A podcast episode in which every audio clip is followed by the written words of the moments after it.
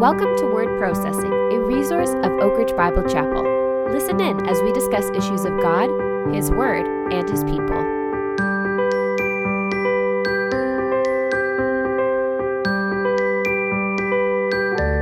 Well, welcome everyone to another episode of Word Processing. My name is Andrew, and I'm joined for the first time in a, a few weeks now with Josiah. Josiah, it's great to see you. Great to see you. Good to be back. It's great to have you back. It's great for me to be back as well. Both of us recently took some holidays um, and some time off, and I think that sort of inspired a bit of the topic we're going to talk about today, which is the idea of rest. And I think rest has been brought up by different people in different kind of ages of the church. We think of the topic of maybe Sabbath rest and how God created for six days and then rested on the seventh day and then forged that into Israel's law as well and mandating the Sabbath as part of the Ten Commandments. I thought it would be interesting to, to talk about this topic and maybe some ways that we understand it well, maybe some ways that we misunderstand it or, or idolize rest, perhaps. Uh, I'm sure we'll get into the idea of pride and working maybe too hard, if there's such a thing. How do we steward well the bodies God has given us, as well as the roles that God has given us to serve Him? Lots of different things we can discuss today on the topic of rest. To start us off, though, I wondered maybe set kind of the biblical precedent. Where do we look in the Bible to find the importance of rest, if there is such a thing? How do we find rest according to the Bible? What does the Bible say on this topic? Boy, well, a big topic. And uh, I think you mentioned a couple of the main places we'd go immediately. Think of God setting up that model for us in Genesis chapter 2, at the beginning of Genesis chapter 2, where God rested after he saw that all he created was good. He rested. Clearly, that's not a declaration of his need or a declaration of his fatigue or anything like that. He rested, and we learn later it was to model for us. Uh, we learn in in Exodus and Leviticus how there's rest built into, like you said, into Israel's pattern of life into the law. They had a Sabbath rest, they had a Sabbath year, they had time when they let the land rest or cease. Really, rest, when we're talking about this idea of Sabbat, it means to cease, to stop, right? To stop working. Right. And so they had that built into their calendar to remind them of God resting, but also to remind them of their need to rest and rely on Him. Immediately, you think of Jesus as well in Matthew chapter 11, where He says, Come to me, all ye who are weary and heavy laden, I will give you rest. And we think of that in the New Testament. And then I think probably most notably, to me anyway, I think of Hebrews chapter 3 and 4, hmm. where in Hebrews chapter 3 and 4, there's this rest that is still available because the people of God let it pass by at Kadesh Barnea. There was a rest available to them should they enter into God's rest, and they they blew it. And so that rest is still available for us. And so it's this future rest we long for and we work for and we look forward to. Th- That's kind of the framework I see as I mentally go through the scriptures from Genesis to Revelation. God resting, and then you get to Hebrews, and then obviously into the book of Revelation, this idea of there is this future rest that we look forward to. And Christ is that rest. He is our rest, and He is the supplier of that rest, as He said in Matthew chapter 11. So, thinking through the idea of stewardship and the various roles and tasks that we have, you know, our jobs, our ministries, the ways we're serving in the church, our families, every kind of role we have, stewarding well the opportunities we've been given, how do we sort of figure out where our bandwidth ends, our emotional bandwidth, our physical bandwidth? Is it possible to work too hard? for the sake of God's mission? Is it are there times where we need to just say no and, and maybe step back? How do we discover where that is for us or is it different for everyone? Lots of different questions here, but Yeah, it's lots of different questions, and I don't know how helpful I'm going to be on this one because I think I'm still trying to prayerfully discover this as well. Certainly, we have to admit that there are different personalities and different skill sets and different, as you said, bandwidths for different people. I think some people can handle more than other people, and we need to prayerfully know ourselves in community and try to figure out how we can best serve the Lord faithfully without transgressing into what we'll talk about in a bit as this pride. That's what the lack of rest comes down to. That's when it becomes sinful. Mm-hmm. I'm not sure that fatigue in and of itself is a sinful thing. I think Sure. it's a product of the fall, but I don't think it's necessarily sinful. It's when we're working at the expense of trusting God. That's when it becomes sinful. That's when we need to rest in the Lord, leave the results to Him, but labor with diligence, labor with intentionality. Labor in and itself, again, is not sin. There was labor before sin came into the world. They were to till the garden, they were to work. So labor course. in itself is not a bad thing. So acknowledging that there are differences between us, acknowledging that some of us have different capabilities than others, and we do that prayerfully before the Lord in community. Uh, we just want to guard ourselves against that sinfulness of not trusting in Him. And then we need to really do some heavy work, I think, in sorting out our priorities, what God is calling us to do. We've talked in the past about calling and how there are some callings we have as Christ followers that are non negotiable. And if I am pouring energy into something that is taking away from one of those main callings, that would be bad stewardship in my mind. That would be misdirected effort. It's not that that thing that I'm laboring after is necessarily bad, but when it takes away from what I'm really supposed to be doing. If I was, for example, laboring so hard at work here that it was taking me away from discipling my children, that it was taking me away from home, that would be sinful, I think that's i guess a huge question how, so how do we navigate what our primary callings are like what does it look like to to find those priorities and to really make sure we have it set in line i mean scripture is pretty clear on what we're called to do i don't think there's a whole lot of ambiguity there to be honest we are to serve the lord we are to if we have a family we are to serve our family raise up our children in the fear and admonition of the Lord, to love our spouses, to sacrifice for them, to lift them up toward godliness. We are to serve the local expression of the body of Christ. We are to make disciples of all nations. We are to evangelize the lost. We are to worship God. There are some very clear things that should be priorities for us. Now, again, prayerfully, we need to discern how we are doing that. That's going to look different in each of our lives. Yeah. How you do that is going to be different from me. And this comes down to a very humble, personal walk with the Lord and a self examination with the Lord's help, mortifying the sin of pride in our heart. Am I laboring after something to build my own empire, to build my own kingdom? Or am I trusting the Lord and laboring after what He wants me to accomplish? Yeah, and I think you're hitting on something really important here, which is that prayerfulness before the Lord and constantly maybe reevaluating where our heart is at. It sounds like you're talking about a matter of the heart, really. I think so, yeah.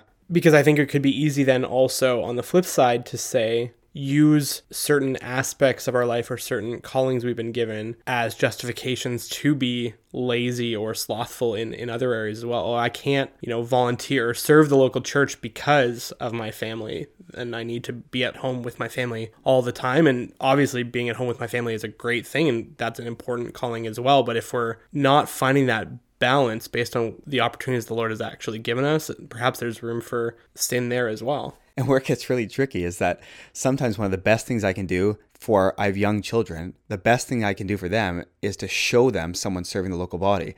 And so it just gets so messed up. That's why it has to be a personal walk with the Lord in your community of believers that know you prayerfully, trying to discern where do I put my efforts. And again, we're talking about rest here today.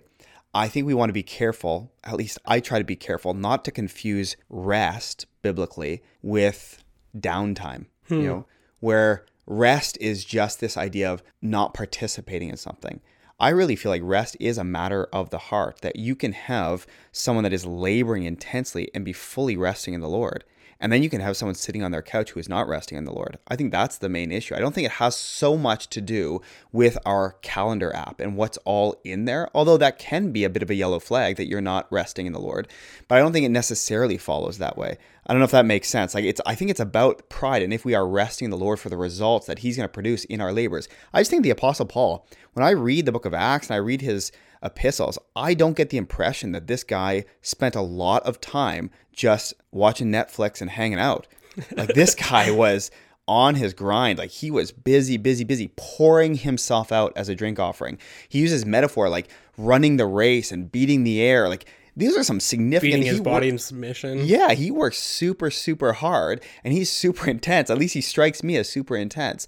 Could anyone say that? Well, he's not restful. He wasn't practicing rest. I don't know. I'd be careful to say that. Somehow, I think Paul is a model of someone who worked very hard at things he was given to do and yet was resting the Lord for the results. Yeah, I think it Paul gives us this example for sure and we have no indication to suggest that he wasn't a model of what it means to rest. And so I think that makes things all the more complicated for us when, you know, there is endless things. There is endless opportunities to serve in the church. There's endless we can always be spending more time discipling our kids. We can always be spending more time at the church or with our spouses or out on the street evangelizing or doing all these things. And it seems like it can be really difficult to figure out the balance and know what to say yes and what to say no to and when do we feel bad about saying no to something or when should we not feel bad about that and perhaps this is even changing as our life stage changes you know as we have more kids or our kids grow up more or different things change in our capacity when work shifts and yeah i think from a very simple worldly definition of the idea of rest i'll speak personally i'm not in a stage of life where there's a whole lot of rest it feels like. Yeah. You know that's just the stage of life we're in. Now does that necessarily mean that i'm sinfully avoiding the rest i'm invited to? I, I don't think so. I i hope hope, not. not, i Yeah. hope not at least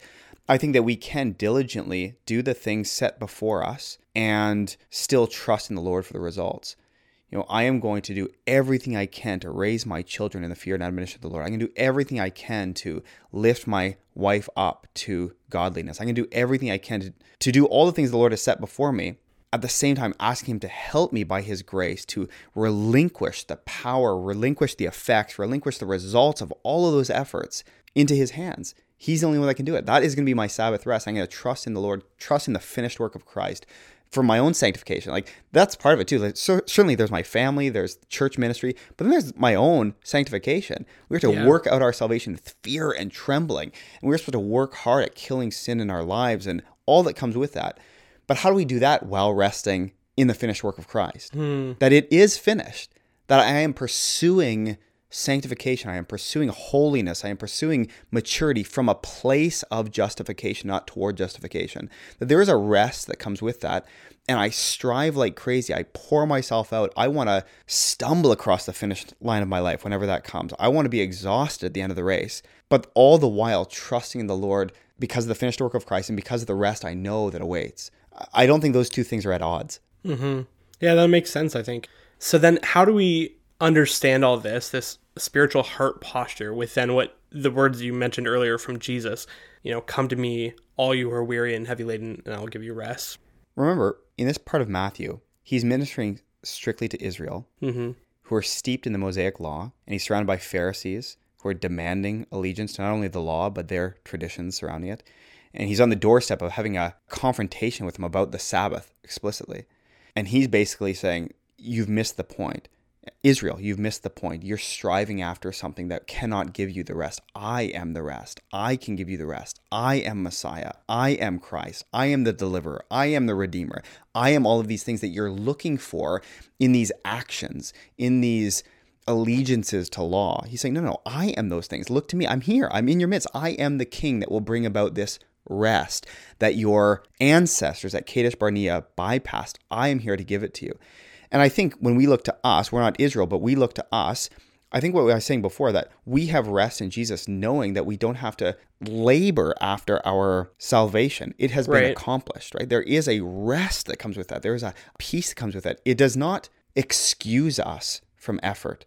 I want to be careful with that, right? I think that we are called to expend ourselves Yeah. for his work, for the gospel ministry. He's entrusted us, the ministry of reconciliation, he talks about in Corinthians. We have to work hard at that. I don't want to come to the end of my life and leave anything on the table. Right. I want to expend everything I have for God's glory by his power, resting in him as much as he will help me do that. But I want to work hard. And so this is a balance clearly, as you hear me talk, I clearly don't have figured out. It's a tough thing to try to understand, but but it has to come from that understanding. Part of it is what we call soteriological, salvation, and part of it is eschatological, end times, that I have been saved. I am saved, period, and I will be saved. Mm-hmm. And because of the past and future tenses, the present tense is bracketed by these certainties that are filled with rest. And I can now endure in this life, working hard, but filled with rest. Mm-hmm. I guess as we maybe wrap up today, how does this work out practically? Like obviously we've said it's it's it's individual, it's based on our prayerful consideration before the Lord. It's going to look differently. How what is the prayer? What is a prayer to figure out if I'm doing this well or if I need to sharpen up a bit? How do I lay this before the Lord and and invite his strength, invite his correction? Well, since it's a matter of the heart, I think we just have to start there. If we want Yeah. to be people who are restful in the biblical sense, leaning on the rest that justification has provided for us, joyfully throwing ourselves toward the rest that awaits. If we want to be people defined by that, we need to be people whose hearts are continually and progressively bent toward the Lord. We want to be walking by the Spirit, as he says in Ephesians 5. Paul says in Ephesians 5, filled with the Spirit. And that means input. We need good things going into our heart to combat all the bad voices going in that are telling us not to rest. They're telling us to trust in things that cannot give us the rest, are telling us to pursue things that are not the priorities the Lord has given us, then will steal rest from us, or all of that kind of stuff. I need to be spending time with the Lord. There's just no substitute for taking his word, being reassured of the promises he's given me, the things he says about me, not what the world is saying about me, what God says about me in his word through his son by the power of his spirit. Who am I? Who am I now? Who uh, will I be in glory? And we need to be combating those external voices with the voice of the Lord and communing with him in prayer, asking him things, throwing ourselves before the throne of grace in requests. That's what prayer is asking for things, right? We're asking things of the Lord, saying, Lord, just built implicit in those requests is, I need you. I'm asking yeah. you things, these things, because I can't because do them by I haven't myself. figured it out myself. Right. Yeah. And so just spending time in prayer saying, Lord, I need help with this. I need help with that. I need guidance with this. I need discernment here. I need you to deliver me here. I need you to heal me here. All of those are statements of my need and a dependence upon the God who can provide rest through his son. I think it just has to start there. Any heart issue has to start with continually, by the power of God, conforming our hearts to be more in line with Him. And trusting that as we do that, that He will bring about results. He's promised to. So, yeah. yes, absolutely. It all comes down to what, what has God promised? And is He a good communicator? And does He mean what He promises? And can I take that to the bank? And I just trust Him. I rely on Him. We walk by faith, not by sight. I trust that it will be so. I'm going to rest in. I'm going to rest in the fact that I have been saved, will be saved, and I am being saved, even though some days it seems uh, like I'm going the opposite way. That can't be the case because he said it's not so. Hmm. Well, listener, I hope this hasn't made things more convoluted. I know this is a it's a tricky topic and one that gets a lot of airtime in, in a lot of different ways. But I feel like at least me personally, the ways I've heard about it often talked about are very much from a you know a human or worldly understanding of what it means to rest and that is that idea of downtime and and taking care of our bodies and in that kind of sense and you know it's interesting to think about it in a different way and think about this heart posture and what God actually has promised and, and asked of us, demanded of us as well in the midst of that. Just any kind of closing words before we end? Yeah, I just wonder if sometimes our idolatry of the human body and of comfort starts showing a little bit. Yeah. We say, well, I want, I need to make sure rest is built into my schedule. Maybe that's a good thing. Maybe it's just sloth camouflaged as or masquerading as good stewardship, quote unquote. You know, I'm not sure. I think we need to again just take ourselves before the Lord and say, Lord, show me in my heart. Is there any pride here? Is there any sloth? Is there any laziness? Show me where the sins are and trust that He will show those things and be very clear on what we're called to do and labor hard and labor joyfully after yeah. the things he's put before us and trust in the things that he's said because that ultimately will give us rest as we run toward by his power that future perfect rest. What a great place to end. Thanks, Josiah. Thanks for listening to this week's podcast. We hope you are encouraged and learned something new. Visit oakridgebiblechapel.org to listen to sermons and for more information.